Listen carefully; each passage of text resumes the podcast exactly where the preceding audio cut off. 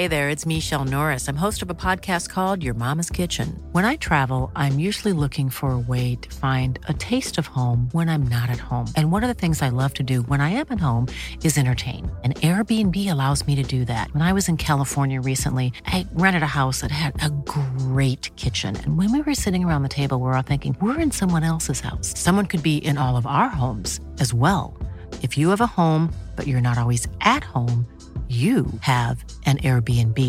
Your home might be worth more than you think.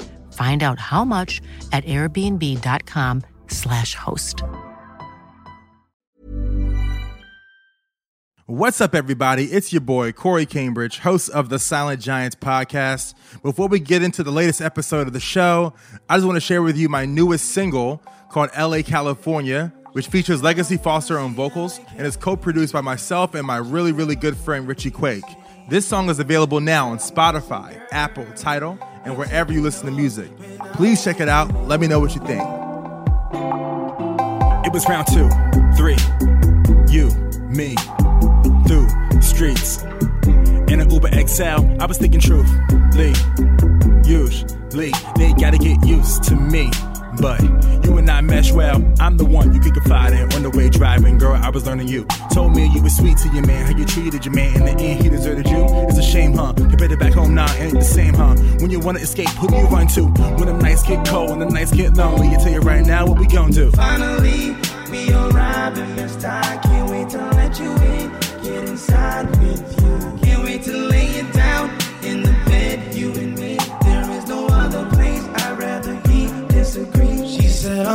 See LA, California.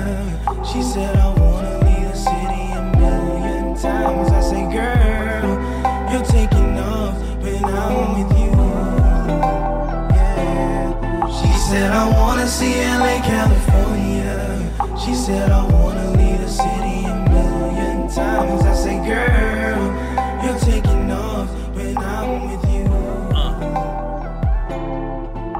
From a small town in Texas.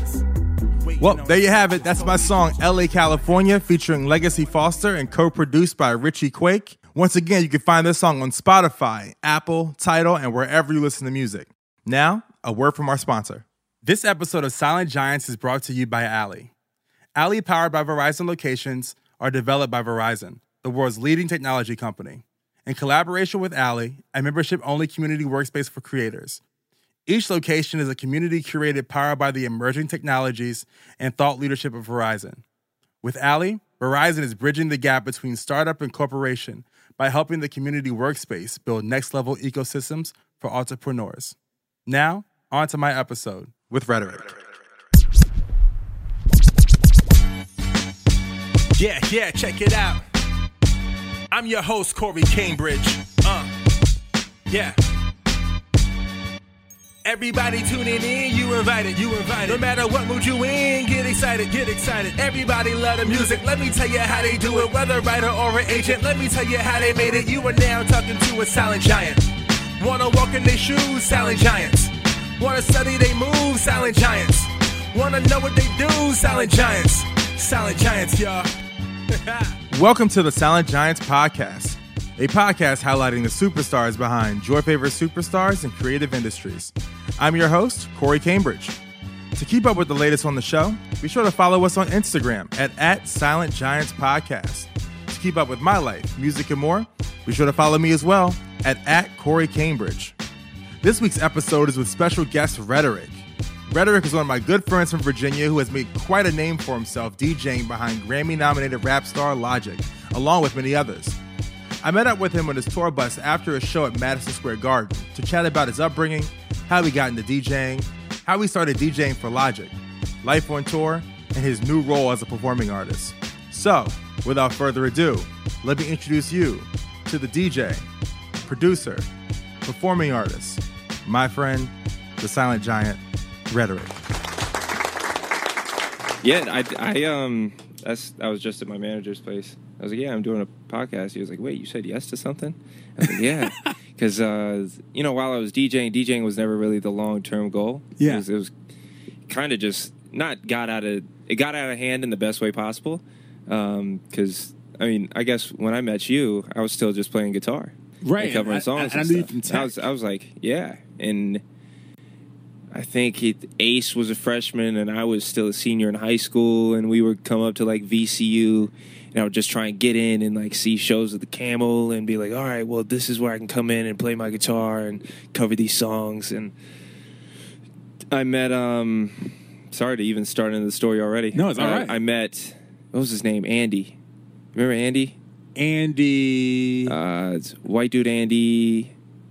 That just sounds like an Andy. Um, that's it. If, know Jamal, Black Jamal? No, if I said if I said black guy Andy, you would be like, oh yeah, No, no, ex- exactly, exactly. exactly. Oh, the one Andy in, in on the East Coast is black. Uh, Sister named Shanice. no, yeah. Bugs Raleigh. Oh, what was Andy's last name? It was like Andy and Juan. Juan went by C4 at that time, but Andy, we were over there. And uh, Ace Ace was playing guitar and stuff over there, and I was Ace- playing guitar. Ace. Callwood? Ace Callwood, yeah. yeah, that's my, yo, I still Yeah. see Ace all the time in the city. Yeah, he was the one that told me that you had commented on the Facebook. Oh, he like he get like out. screenshotted screenshotted it, texted it to me. He was like, "Yo, check it out. You should do this." I still see Ace all the time in the city, man. That's a, yeah. Ace killing it. Ace bleeds Richmond. Yeah. I, I don't care where he goes. He For still sure. bleeds Richmond. Um, but yeah, we were over at his house, and I remember seeing a Tech 1200 on the shelf, and I was like, "Oh, I, you know, I was thinking about getting into DJing," and he was like, I think I was like 17 at the time. He was, "Oh, what are you gonna get?" Um, well, I think I'm gonna get some Tech 1200s and like a Vestax mixer. He's like, "Oh, you're gonna be serious about it then?" I was like, "Yeah, yeah, I guess, I guess I'll be a little serious about it. I, Yeah. I like it. You know, I I want to do the turntablism and stuff like that, and you know, lo and behold, because it was always my passion to like create songs and be the writer, the singer, and all that. And DJing was just another outlet for me musically. Yeah. And then all of a sudden, once I got to college, it was just much more lucrative um, to to pick up DJing full time instead of trying to like cover a- stuff a- with the be a bar back. Yeah, be a. I mean, I was pretty much a freaking bar back as a DJ for like the first few weeks. Um, But you get, but you get girls being the DJ. uh, yeah, but I was I was so head down working in college. Right, but you can get girls Yeah. being the DJ. You being could. The, being the bar back is a little harder. It is. It is. It's a little bit harder. Um, but yeah, man. So the, all that to say, it was always. It just it got out of hand in the best way possible, and I, I did. It's, it's still one of my passions. Because Um, where are you from originally? uh, Chesapeake. Chesapeake. What, what's it like growing up in Chesapeake? Growing up in Chesapeake, it was cool, and I'm glad about where I was raised. I don't. I don't. I feel like it gave me a lot of stories. I don't feel like I could have flourished there. I had to get out. I always, I always felt like I needed to get out. I didn't feel like um, that was exactly where I belonged. Um, even when I went to college, I was like, okay, this is step one. I feel better now that I'm out at Chesapeake. Um, and then going to Richmond. Richmond was the first place that I felt where I could e- express myself however I wanted to because it was a city. It was still in Virginia, so it felt familiar. Right. But it also had that city vibe, and people, you know, I mean, you know, Richmond And also, I want to give some context where we are. We are on a tour bus right now in the middle of Williamsburg. in the middle of Williamsburg.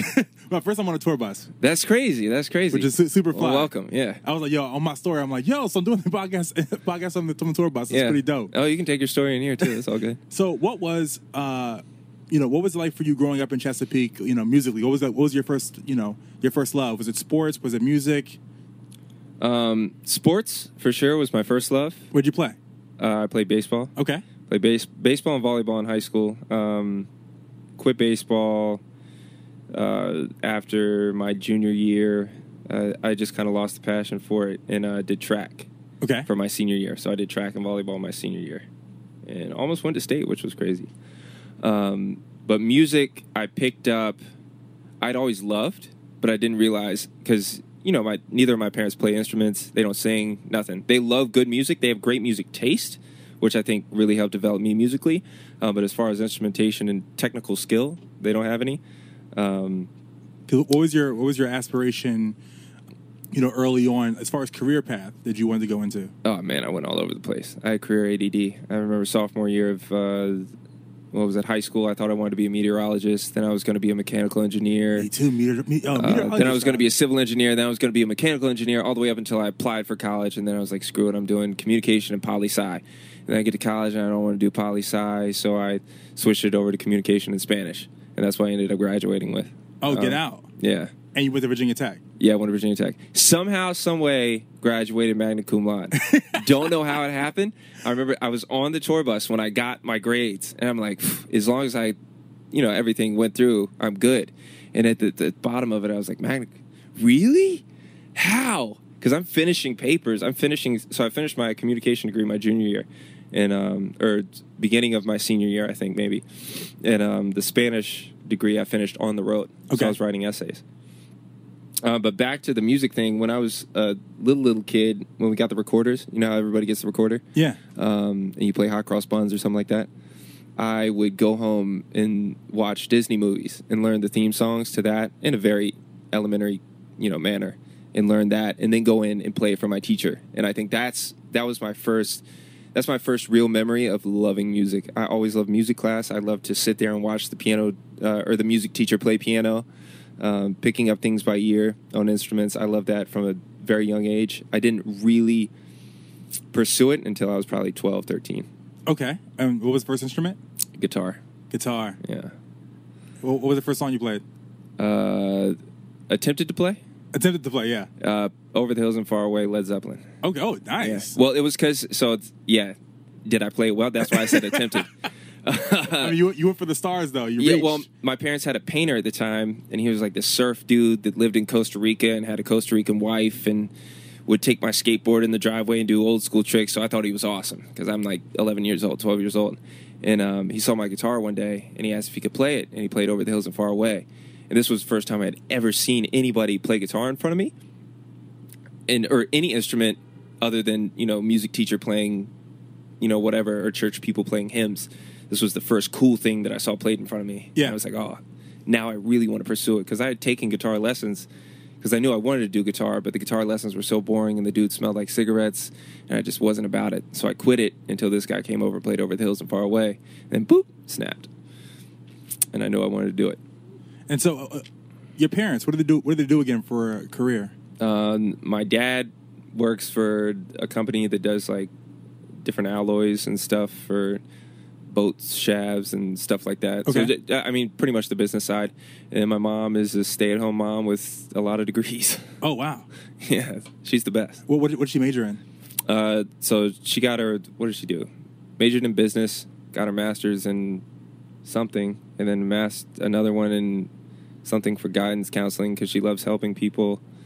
I don't know. She's so well versed. It's it's hard to remember. Are you the only child? No, no, no, no. I'm the oldest. Okay. How, how Yeah. many siblings? Uh, two younger ones. Okay. So my little sister is 22, and my little brother will be 16 in like a couple weeks. I'm al- I'm always interested in that. That's like my favorite question to ask. The folks. dynamic. Well, yeah, because that that plays a humongous role in the shapings of I would say ninety percent of people that that I've interviewed, what their parents have done, Mm-hmm. uh, did shaped who they were. So I interviewed like D'Angelo's engineer Bob Power Mm-hmm. from the Brown Sugar album. Dad's a producer. Uh, mom was a teacher. Now he, well, he was he, he's a producer, but he's also the professor at NYU. Uh-huh. Uh, and you always see That's those funny. like correlations between Yeah. uh, between everyone. So I'm always fascinated by that question. Yeah, my parents were. They were always the one that said, "Get out, go somewhere. Get out, go somewhere." I guess maybe you know they're my parents. They recognize something in me, um, but I'd never had. There was there was a time in my life. I think everybody, when your role model, role models are your parents. You're like, well, if all else fails, I could do this because my dad, and my mom look happy. So why don't I? You know, Right. um, but they were always the ones to no do this try this do whatever you as long as you i remember the first time i came home from college i was like as long as um, you don't go to jail you keep good grades and i'm way too young to be a grandma we are fine i'm like okay Here we So, go. yeah and the I- yeah I, I get back to college and they're calling me and they're like oh you know what are you doing this weekend oh i'm actually in dc like uh, what like, yeah, I'm in DC. I'm DJing this Mac Miller show at the time. They're like, oh, okay. And then from then on, it was just, I caught the bug and I knew that that, that voice in the back of my head was right. You know, that intuition was right about stuff. So I just kept following it until, you know, we're here. Um, Because you were so you were but it was so different from my parents' past. But I, they were, the fact that they actively told me to do my own thing, I think helped. and so you uh so now let's say you're you're in high school you finish up with with track uh and you're going off to college Mm-hmm. the the pursuing music as a career is not in your vision of yourself No, because I still suck at DJing. and so you, you get and the- I'm just I'm playing you know cover guitar, and and I'm playing cover guitar. I'm writing some songs. I'm singing them to like girlfriends that I keep for two weeks. Um, but no, not as a serious career. Definitely not. I hadn't seen anything. I I think I'd been to like two concerts in my life at that point. Three. The Eagles, brand new in Manchester Orchestra, and uh, Steve Miller Band. Okay, okay. Yeah, those were the only three concerts I'd ever seen in my life. Wow. Up to that point. And so you get to you get to Virginia Tech, Uh-huh. and what is your your college experience like? Uh, immediately, I get la- labeled as the DJ kid because I have the DJ stuff in the dorm, and I think that's what set it off for me. I found uh, a DJ club right at the beginning, but it kind of disbanded like four weeks into my freshman year, and it was house parties. I just started asking around and kind of meeting people and started to uh, DJ house parties. And that was my college. My college career started out as that's the DJ kid. Oh, he's the DJ kid. And there were a couple other DJs too, but I was trying to make my way in there. Um, but yeah, the DJ kid, and I remember it was the African Student Association that gave me my first chance at a real house party, and that's what set it all off. So ASA and BSA and like the alphas and you know the kappas, all that. Which- I yeah, I got into that before, like you know the notoriously white sororities and fraternities. Yeah, I I'm about to say like, yo, you got you you're the Eminem. yeah, kind of. Because that, that's what I knew what to play from high school. Like doing the house parties in high school. That's what I learned. That's how I learned to DJ.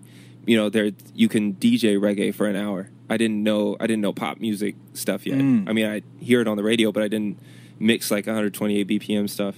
because that that early experience being, you know, DJing for uh, like the African American um, organizations on campus does that shape your your style or, of DJing at all? Did that have Hundred percent. And um, I feel like I kind of brought that into the pop world once I said I didn't start to get like the other fraternities and sororities until the athletes started coming to the parties, and then that bec- it was like a, a domino effect from there because at Virginia Tech the athletes were the coolest, whatever, and um, after the other sororities and fraternities saw that, they were like, "Oh, we should bring him into our, you know, fraternity to do a party or our sorority to do a party. Maybe they'll show up to this."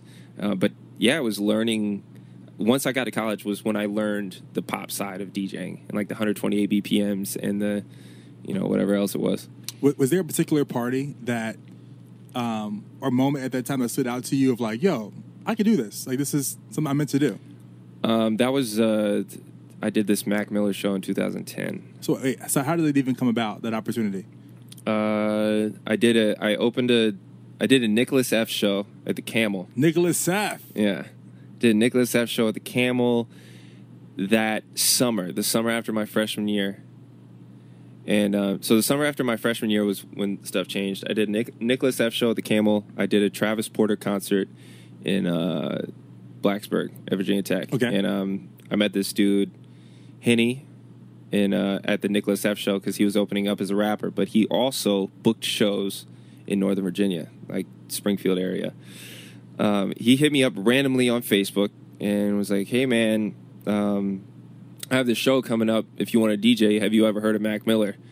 And I googled so that I wouldn't be a liar, and I googled and I looked Mac Miller. I'm like, "Yeah, yeah, uh, definitely. I'm totally down. Just let me know." He's like, "All right, uh, come out DJ for me. I don't think he has a DJ either. So if you can just DJ the whole show, I'll give you X amount of minuscule dollars." And I'm like, "Sure, I'm, I'm about it." So I look up this Mac Miller guy. I'm like, cool. You know, this is 2010. He had just come out with his first mixtape, Kids.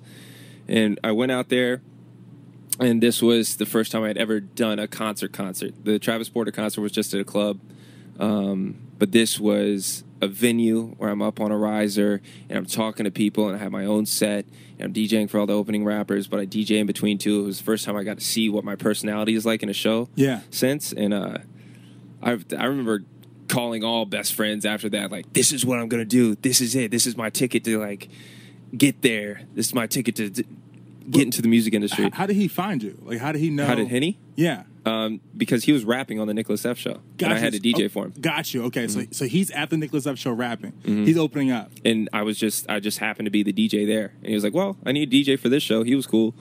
Let's hit him on Facebook and see if he wants to go out.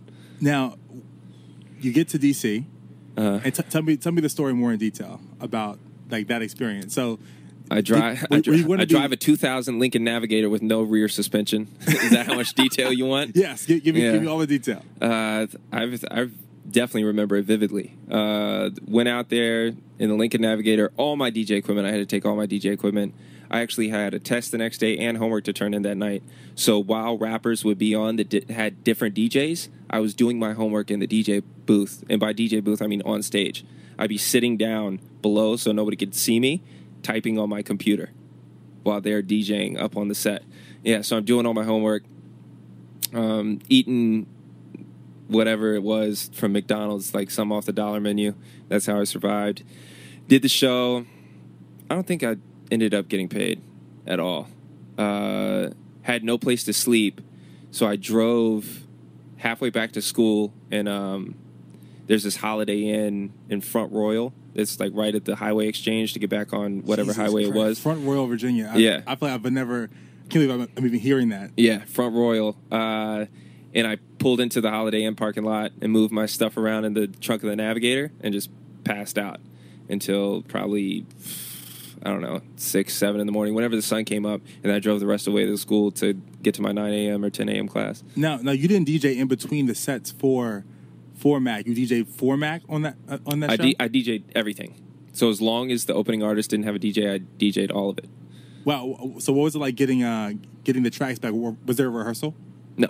Uh, No rehearsal. No, uh, his manager Q just walked up with the USB and was like, "All right, I'm gonna stand here and tell you what you need to play." I'm like, "Okay, cool." Wow. And was it was like meeting Mac for the first time? I mean, they were just kids. We were all kids. I was 19. I think they were like 17 or something like that.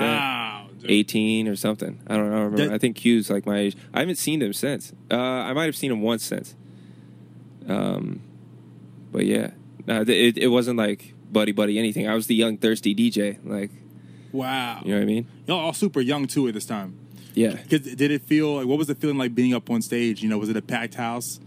Yeah, it was sold out, and that that was the thing too. Is that was my first experience with anything sold out. So it was it was crazy. You know, you're young too, so that's you're 19 years old, and that's it's nuts to you because I never done. I had only done parties. And and from this moment, you you kind of realize, okay, well, I, I really like doing this. Yeah, and it, well, and and it clicked to me.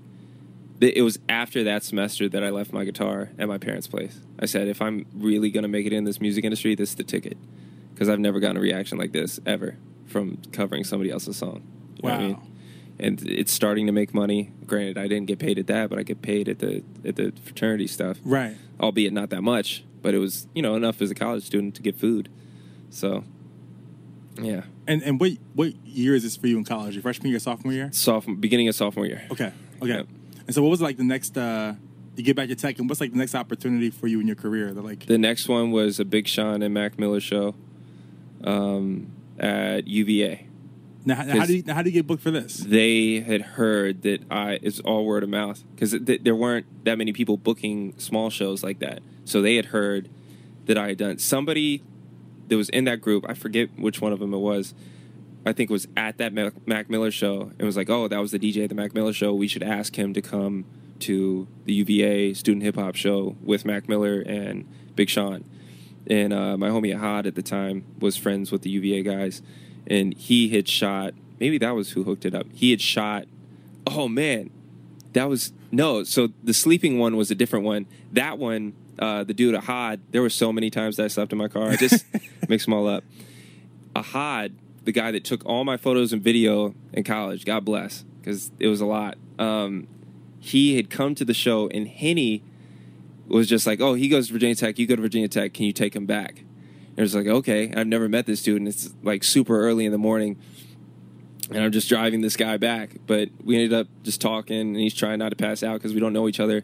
And that's, I think, who hooked up the next show, which was the Mac Miller Big Sean show. At that point, Mac had a DJ, my homie Clockwork, and um, I opened that show, and that was my second time really, you know, doing a crowd. And you know, after that, I think I did another Big Sean show in Baltimore in December, and then I did uh, this Wu Tang show with this dude Intellect, and uh, at the Norva.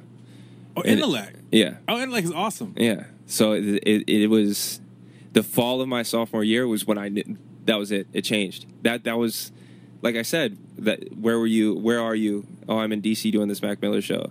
Oh, my intuition's right. If these things are, you know, my parents are cool with it. I'm doing this. Right. It must be right. And I just started following it, and that's how I got all those things at once. And uh, you know, just kind of let the universe do its thing. Now, you're you're DJing, you're getting all these different shows.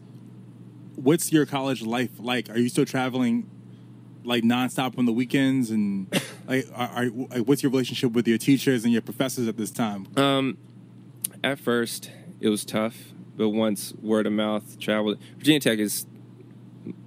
I wouldn't have chosen to go anywhere else in the world. Um, there's such a sense of community there, and at first, it was weird because I wasn't doing as much on campus. But once I started doing more stuff on campus, the teachers kind of knew. And um, you get in those higher up classes, you're going to know your teachers more personally. And um, yeah, they were just really cool about it. And I'd tell them, like, hey, I have something in New York. Hey, I have something in DC. I will get you this assignment before I leave. Is it okay if I miss a couple extra classes over the. Because every single semester I missed up until the you're going to fail if you miss any more classes um, dates. But they were all really, really good about being flexible. Wow. And so, how did it come to be that? Because all of a sudden, man, I looked on Instagram. I remember uh, you came up with Arnold. It was uh, Arnold. Oh, yeah, yeah, yeah. You came up with uh, um, Oh, my God. with Mo. You and Mo Yeah. came up, and you came to my apartment in Bed Stuy, and I remember that. Oh no, I was living here. I Were you was- living I here was at the living time? in Lower East Side, interning at uh, Cornerstone at Fader Magazine, Whoa, Yeah. whoa. Okay, a, a, a like 2012. So That was that was it was a summer internship. got it. You were living here. Mm-hmm. How'd you end up becoming like Logic's DJ? Like how'd that happen? Uh, that summer, same dude Henny was booking that show in DC. Shout out to Henny, man. Yeah. This, this dude right here is the Earth Angel. at uh at um at that same place. So it was pretty much the same place. Henny would just book a bunch of shows there, and I would just do all those shows. And that's kind of what it was easy for him because I didn't really ask for money like that, and um, it gave me the exposure that I wanted. So we were just, it was just win win. Right. And um, I went down, and I had really heard of Logic yet, but I wasn't doing that much here at this point um, in New York. So I was like, sure, I'll take a bus down, and I'd take a bus, take the China bus down of all buses. Um, slept in his studio with like a curtain over me that night, and then woke up the next day and did the show. But we get there and everybody's running late. It's Logic's first real tour with uh, Tayyib Ali. And Henny's like, man, I'm gonna be honest, you only got like 10 minutes if you still want to DJ. I know you came all the way down, my bad. I'm like, nah, I'm good. I'm, I don't want to do it. And he was like, you sure? It's like, actually, you know what? Screw it. 10 minutes, let's do it. So I went out, did it for 10 minutes. Um, and when I DJ, I'm a super interactive guy. So I was like out on the speaker. I'd do like a little hip hop routine with It Takes Two, something like that, really on the mic. And um, Logic's one of Life is full of what ifs. Some awesome, like what if AI could fold your laundry? And some, well, less awesome, like what if you have unexpected medical costs? United Healthcare can help get you covered with Health Protector Guard fixed indemnity insurance plans. They supplement your primary plan to help you manage out of pocket costs. No deductibles, no enrollment periods, and especially no more what ifs. Visit uh1.com to find the Health Protector Guard plan for you. Hey, I'm Ryan Reynolds. Recently, I asked Mint Mobile's legal team if big wireless companies are allowed to raise prices due to inflation. They said yes. And then when I asked if raising prices technically violates those onerous two year contracts, they said, What the f are you talking about, you insane Hollywood ass? F- So to recap, we're cutting the price of Mint Unlimited from $30 a month to just $15 a month. Give it a try at mintmobile.com slash switch. $45 upfront for three months plus taxes and fees. Promo rate for new customers for limited time. Unlimited more than 40 gigabytes per month. Slows. Full terms at mintmobile.com. Logic's managers, uh, Harry saw me and grabbed me after the show and was like, "Oh, you got to meet everybody." So I met everybody, and we just kind of stayed in touch and uh, went out there. Skipped a week of school my senior year. Shout out to my teachers. Yo, Um, shout out. Yeah. Uh, skipped a week of school my senior year before spring break and worked on his like just his scratches on his mixtape Wel- Welcome to Forever, and um, I was gonna DJ for his homie Castro on their first t- the Welcome to Forever tour, and um, he asked me right before I went back to school. He was like, "Hey man," or no, this was right before we went on that tour. After I um, left school to go out for it. And he was like, "Hey, after this, you know, Six isn't. He's a producer. He needs to produce. Um, do you want to be my DJ?" And I'm like, "Yeah, totally." So something happened where they both had to get off tour that first tour, and like four dates in, I became his DJ. Uh, What what was that first uh, that first date on the tour? Uh, Colorado Springs, I think. And I didn't know any of the words to his stuff. You know, I didn't. Well, I knew some of the words, but I didn't know enough to be his DJ. So I'm sitting there on Rap Genius. And he's like, "What do you want?" I'm like, "Rap Genius." He said, "Not all those are right." I'm like, "Oh boy, here we go."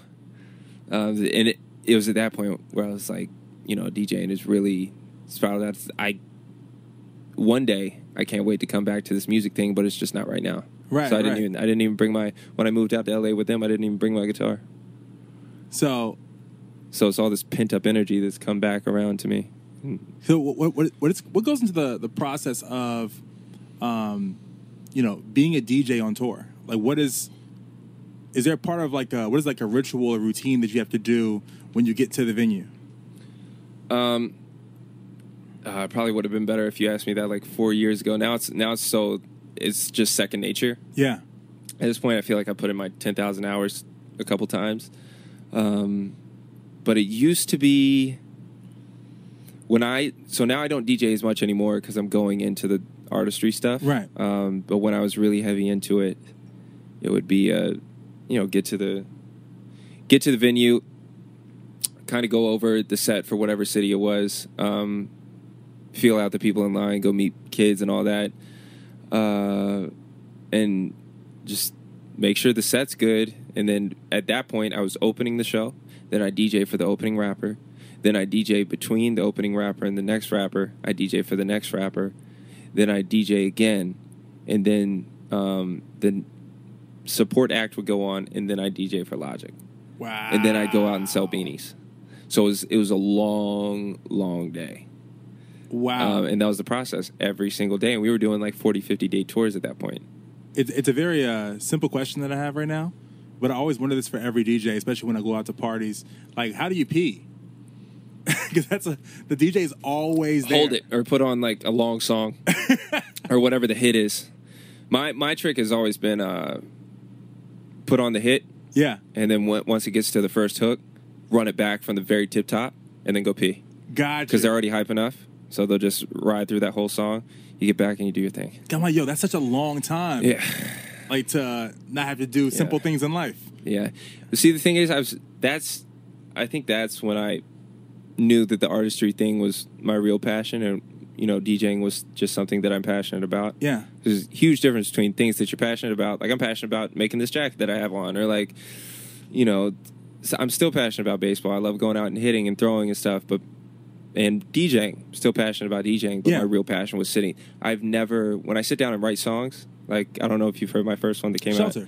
Yeah, Of course. um, that I don't. I've never gotten a feeling like I did once I got that out of my body, Yeah. in my mind, with anything else. I've hitting a home run, freaking get DJing in front of fifty thousand people. Never felt the feeling of of completeness um, that I got from writing a song and putting it out, and that's it was when I started getting bigger into DJing, and you know, people would come and ask, "Oh, I want to manage you. I can get you into this club, this club, and this club."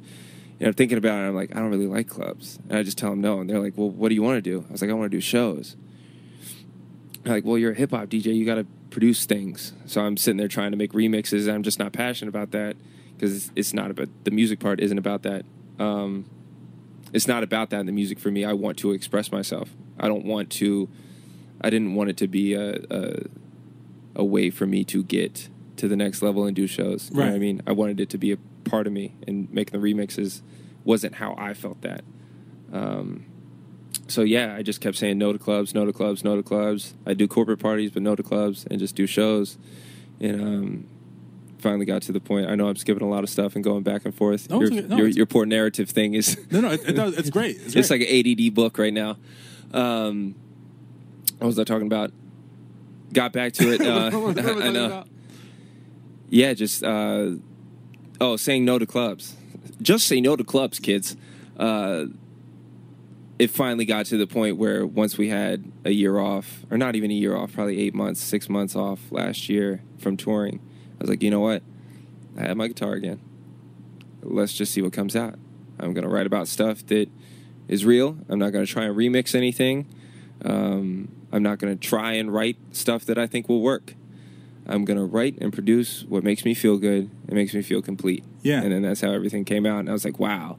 So that was the passion, and it, it was such a relief. And I it made me feel better about DJing. Made me feel about better about every aspect of my life because that that thing that I buried down was real. Right, right I right. mean- Because so you obviously have a, a natural love for DJing, but Mm-hmm. the the entire time you had this this itching desire that you wanted to, to step out and be your your own artist. Yeah. uh, individually. What was that conversation like, or was there a conversation when you were like, "Look, I'm gonna," um, with Logic or other folks you were DJing with, of like, "Look, I'm gonna step away and do my own my own thing." Was that was that conversation easy for you to to to have, or was it difficult? Um, conversation was easy. Showing my music was tough. 'Cause I was, you know, I'd hidden it for so long. I showed it to, I showed it to my parents. They're like, "Oh, this is cool. Who's singing on it?" You know, I, I even showed it to Ace, and he asked who I got to sing on it. I'm like, dude, we used to make covers in the bathroom while I was singing. You know, in high school. Like, you remember this? Yeah. So it was it was weird to show people that I worked with that and and get their reaction to to to let them know like I'm you know I'm really serious about this. And most of them were just like, "Oh, this makes sense." You know, it's a natural. If you watch any of my old DJing videos, it seems like more of a natural progression than me doing clubs. And so, because the DJ, and I, I'm kind of going through the same thing as you, as far as like realizing, like, uh, you know, I love doing the podcast. It's like one of my favorite things uh, in the world to do right now. But also recognize I'm still an artist as well. Did you, um, uh, how did DJing prepare you to be an artist? Like, what things did you learn? Oh, it's the best thing of all time. It was uh, that's my past four or five years of my life. I guess four years have been priceless. Um, it's a joke. It's like music industry university. I had the ability to tour with a pop artist that has had a radio hit. I've had the ability to tour with a hip hop artist that's had a massively successful, what I think if it's I mean I don't know when this podcast comes out before or after It- it- Grammys what I think either is or should have been song of the year there's no way that as far as impact goes on on humanity what 1-800 did this year you know Yeah. it should be the song of the year um, so I've had the opportunity to see the growth of both those artists from bedroom to I mean pretty much bedroom for Logic but actually living in the same house as Bellion and uh, see them grow while also having to maintain the right ear to know what people love while DJing. You know, I have to make sure I know what they love and how much I can push those limits as a DJ in such an ADD culture. So that really helped my taste level grow. And um, although I, I've never worked in the studio with any of these artists, um, anybody that I've worked with, I've never. The only person that I've ever really been in the studio with is my homie Dot, and that was just because we're homies. wow. And um, yeah, so that you know it was priceless. DJing for sure shaped what you hear from me musically. And uh, what about the, the It's probably the most ADD podcast you've ever had. no, no, no, it, it flows. it flows like the James River. Yeah. What, what is uh, what is uh, oh, as dirty as it can be. Hey man, you know, Belle Isle, shout out. Oh my god, great times at Belle Isle. Uh, so, uh, what is the you know? I'm very fascinated by uh, touring life and touring culture, Mhm. and there's certain things like moving to New York that I was not prepared for until I moved here, and then I'm like, oh shit, I wish I had known this. Uh, obviously, touring seems very glamorous and very fun. It seems like very rock star. Uh, what is the thing that like most shocked you about uh, about touring that you wish you had known before? Um, there's no such thing as personal space. I was definitely, and there's no such thing as routine unless you try really hard. Um, it's, I, I mean, there's no such thing as a routine in the sense that most people have. Uh, it's a different shower every day if you get the shower. Um, sometimes it's cold water. It's different food every day. It's not what you want. It's whatever's there. I don't fit in the bed. Um, I like to run every day. Some places you just can't run. Either the the spots in like a super junky area, I'll still run there, or it's just out in the middle of nowhere and it's just highways. So I'm doing stairs instead. Is there a shower in the bus? No, there's no shower on the bus. Ooh, so if you're going on like on a, on a long distance, Yeah. Trip. So, and and the thing is, when you start touring, you don't even have those luxuries. Um, you're sleeping on the floor in the hotel rooms because there's like two hotel rooms for 12 people. You know, you're just packing people in because you're trying to save a dollar. You're not. You're having to pay food. You're coming out of pocket. I lost money on my first tours, um, first two tours, and it's. I wasn't. I think I. I'm glad that it happened to me when I was so young. Um, because I was I was just ready for anything. Like I said, the passion was there. I didn't care what was coming. In. I was sleeping in my car before, so sleeping in another car wasn't you know Right. I'm sleeping on a car in a car on tour now, so it didn't matter. But yeah, it's not. It's much better now. Like you're on a tour bus. We didn't used to have a tour bus. This is the nice tour bus that we've had. it was nice, Um, yeah. nice leather Yeah, seats. super nice. and uh, the AC works. Yeah, the AC works. All that. But I, you know, I don't need that much. I feel like I don't. I, I mean, my first song is like living out of a suitcase. Yeah. And and um, the feelings of instability. And yeah, I just I haven't felt stability in years. Um, but I also, I think what it's taught me is I can make a home out of anywhere. Wow. So And so you have the new single, Shelter. shelter. What were the first steps that you took to get that song out? You know, from beginning to end. like writing wise or You know, ri- writing Or, wise, like, or, or even release, or getting like a, a Oh, God. manager, or getting like getting a team together. That's something that I think a lot of people don't recognize in the music business. A lot of people that you know want to become an artist just Mm-hmm. know the artistry, but there's another aspect to it. It's um it's crazy, man. So this one I actually did uh, all myself. My homie Clay that does my management stuff. He helped me get on this site called STEM. I released it through there. Um, but as far as from writing up until the mastering stage, that was I did all of it. Um, I got this wonderful woman in LA, uh, Michelle Mancini, to master the track after I'd engineered it. And granted, this time last year, I didn't know a thing about frequencies. I didn't know what a compressor did. I didn't know any of this.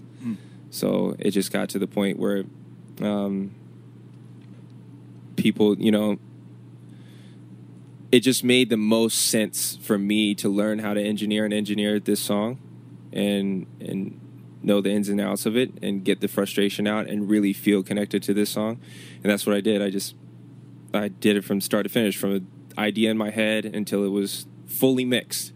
I did all that. Um, my homie Schwai shot the uh, my photo, but I had this concept for the cover art that actually bleeds into the EP cover art, and um, I just I knew I needed him to shoot me on a blank white background, and then I sent it to my homie Daryl, and I was like, I need the blue in the back, and I need the frame at the top that I haven't revealed what it is yet, um, done, and make it look kind of vintagey, and um, he did that, and then I sent him my handwriting for shelter, and he did that, and then he sent that back to me as a PSD file. So I tweaked it and took the levels up where I needed to, took away some of the grittiness, placed my text and the logo and all that stuff on it, and then I wrote my own press release, Wow. and then and then I gave it uh, to my homie Nico that helps management stuff with Clay, and um, was like, "Can you put this into a Mailchimp email blast to send out to um, all the fans that have bought like merch and stuff from me over the years?" So I didn't. We didn't do like a press anything. It was just. Uh, here you go to everybody that supported me thus far. This is what my real passion is. I hope you like it.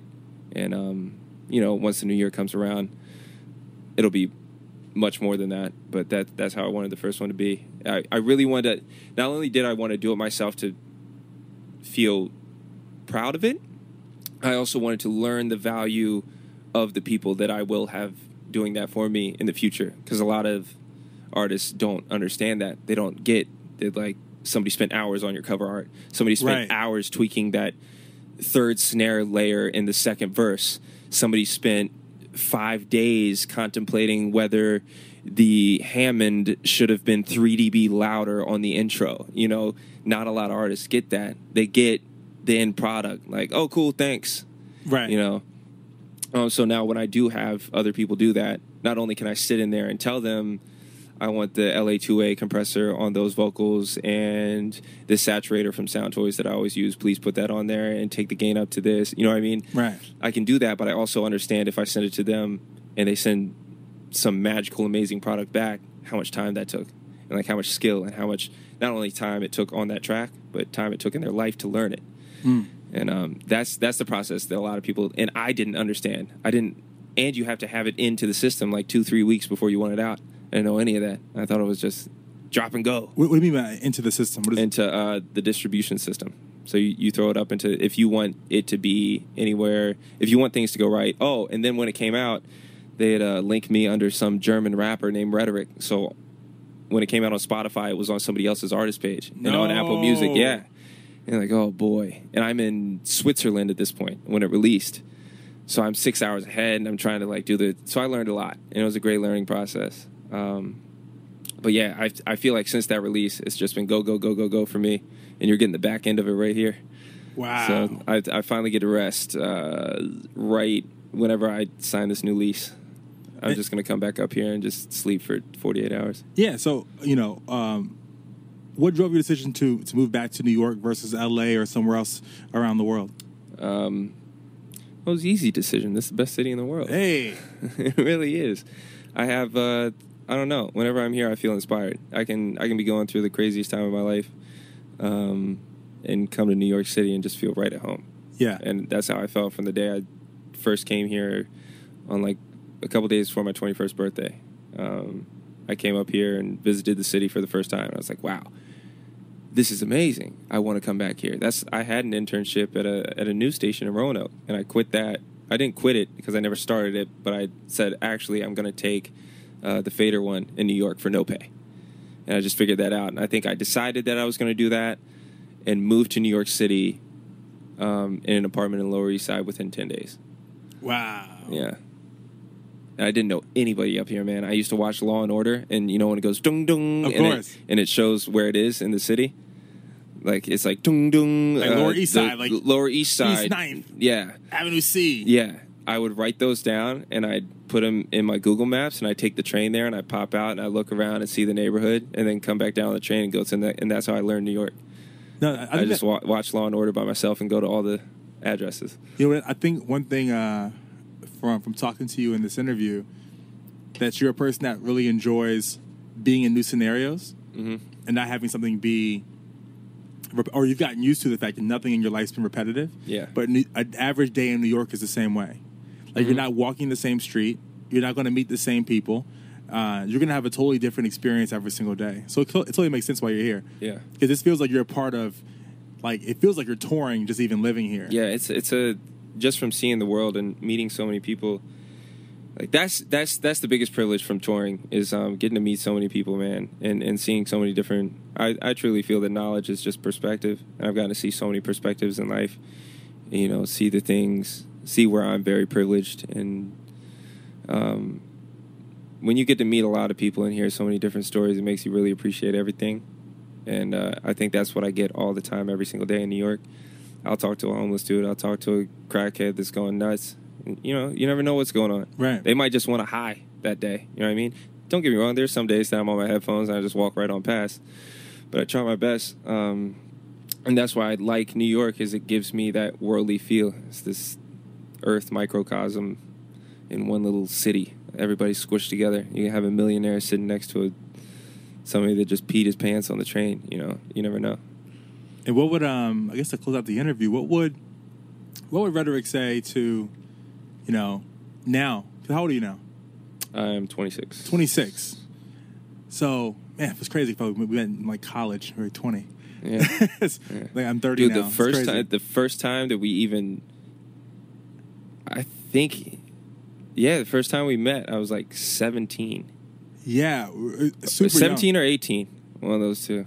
Yeah, I mean, I'm sorry, I'm, I'm I had to be 20, 21 at the time. Yeah, So bonkers. But what would you say to yourself, um, to like the 15 or 16 year old you? don't hold the uniqueness back. Let it flourish, and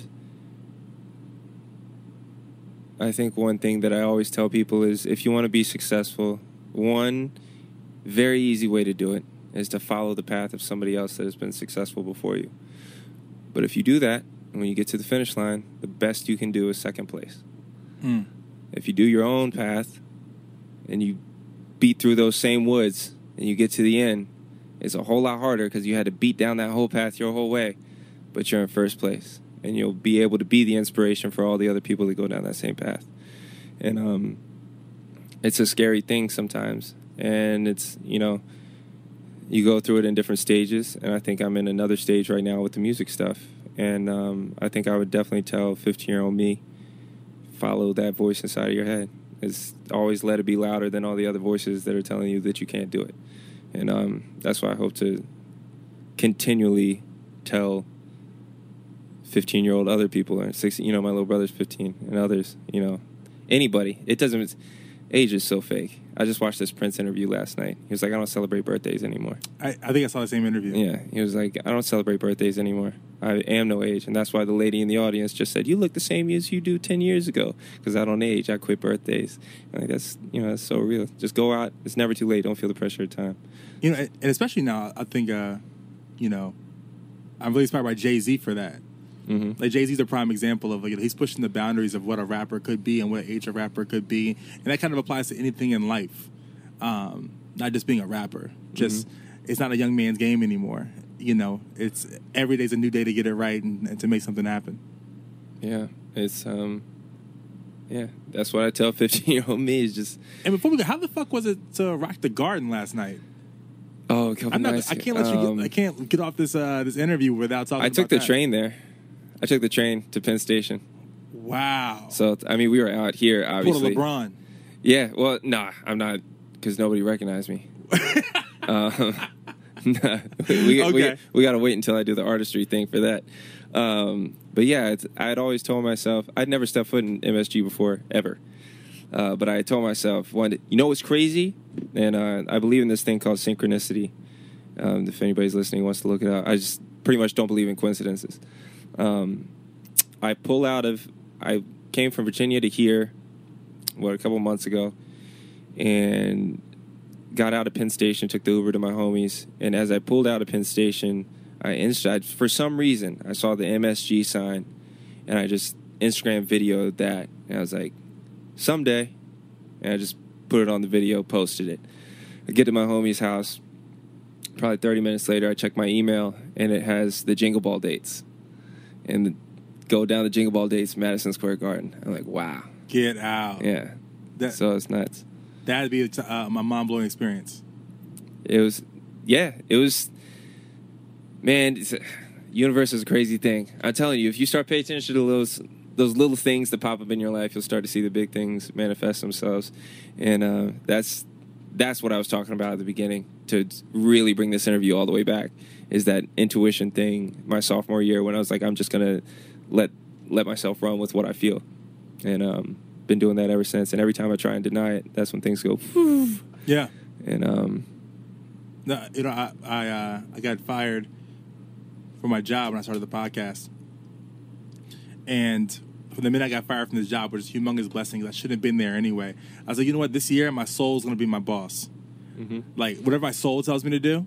If it's like if it's not a fuck yeah, it's a fuck no. yeah So if I'm not like fuck yeah, even when you were talking about the uh, experience of coming up to New York City working for free, for most people they'll say, "Well, working for free, oh no, it's just there's no possible way in Yeah. the most ex- expensive, expensive city in the world." Yeah, but I want to do that. But your soul said, "Fuck yeah," yeah, you know.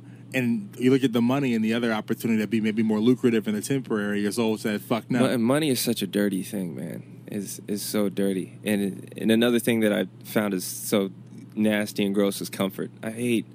I like mental comfort, you know, and in in the in the way of coming at peace with your mind, like meditation wise, not being eased because everything's good. Um, but like situational comfort, I don't like it. I feel I feel like I'm wasting time. I feel like because when you're comfortable, you're not growing. Right. If it's if when you have adversity, that's when you're growing, and uh, it's weird. You know, sometimes you can escape in comfort sometimes, um, but I don't think it's escaping into comfort. I think it's you've experienced so many things that um, you have the ability to be comfortable in more situations, and um, yeah. So I I always seek that next out of my comfort zone experience, exploring China by myself. You know, anything. Just going and doing things. Go do things. Experiences. Perspective is knowledge. Well, look, follow Rhetoric on Instagram because he be Sounds like I'm on- a lot of things. Sounds like I'm on a Joe Rogan podcast. Perspective is knowledge. That's like, but the second podcast you ever listened to? Yeah, that that's uh, that's the other one. I think the music one I just looked up, but yeah, the I because isn't the Joe Rogan one on on YouTube? Yeah, Joe, Yeah. Joe Rogan's like the number number one joint. That's crazy. huge. Isn't he the isn't he Fear Factor guy? Yeah, Wow. he's he's blown up Wow. over the podcasting game for sure. The world has Not saying he was already blown up on Fear Factor. But Yeah. I think he's found a sweet spot in the podcast. Oh yeah, no, that's great. for sure. So, well, I'll, be, I'll be sure to show you my, my list too Hundred percent. of my favorite podcasts. I got a couple I think you really dig. No, definitely. Um, I think that'll be something that I can listen to in the bunk for sure. Perfect thing to listen to in the bus. Heck yeah. But Rhetoric, man, thank you so much. Dude, for thank being you for having me. show, This man. was It's so great. I- good seeing you, yeah. bro. Like, there's nothing better than seeing your homies that you know from back in the day and see them progressing on the day to day. Yeah, what's crazy is the people listening. This is legitimately us catching up. This Like- is not a. Yo, the narrative went out the window. It's like- Yeah, yeah. The narrative really did go out the window. This was just a you eavesdropped on two people catching up after like six years. wow, man. I'm, I'm so happy for you. Congratulations on everything. Thank you, Shelter, everybody check it out. I dig it, man. Congratulations on everything. thank you, bro. My man. Thank you so much to the Silent Giants behind this episode of the Silent Giants podcast. This episode has been mixed by Mark Bird of MBM Studios, located in Astoria, Queens, NYC's number one recording studio for music, podcasting, and other audio recordings. Be sure to follow them on Instagram at MBM Studios NYC. I'm your host, Corey Cambridge, signing off till next time.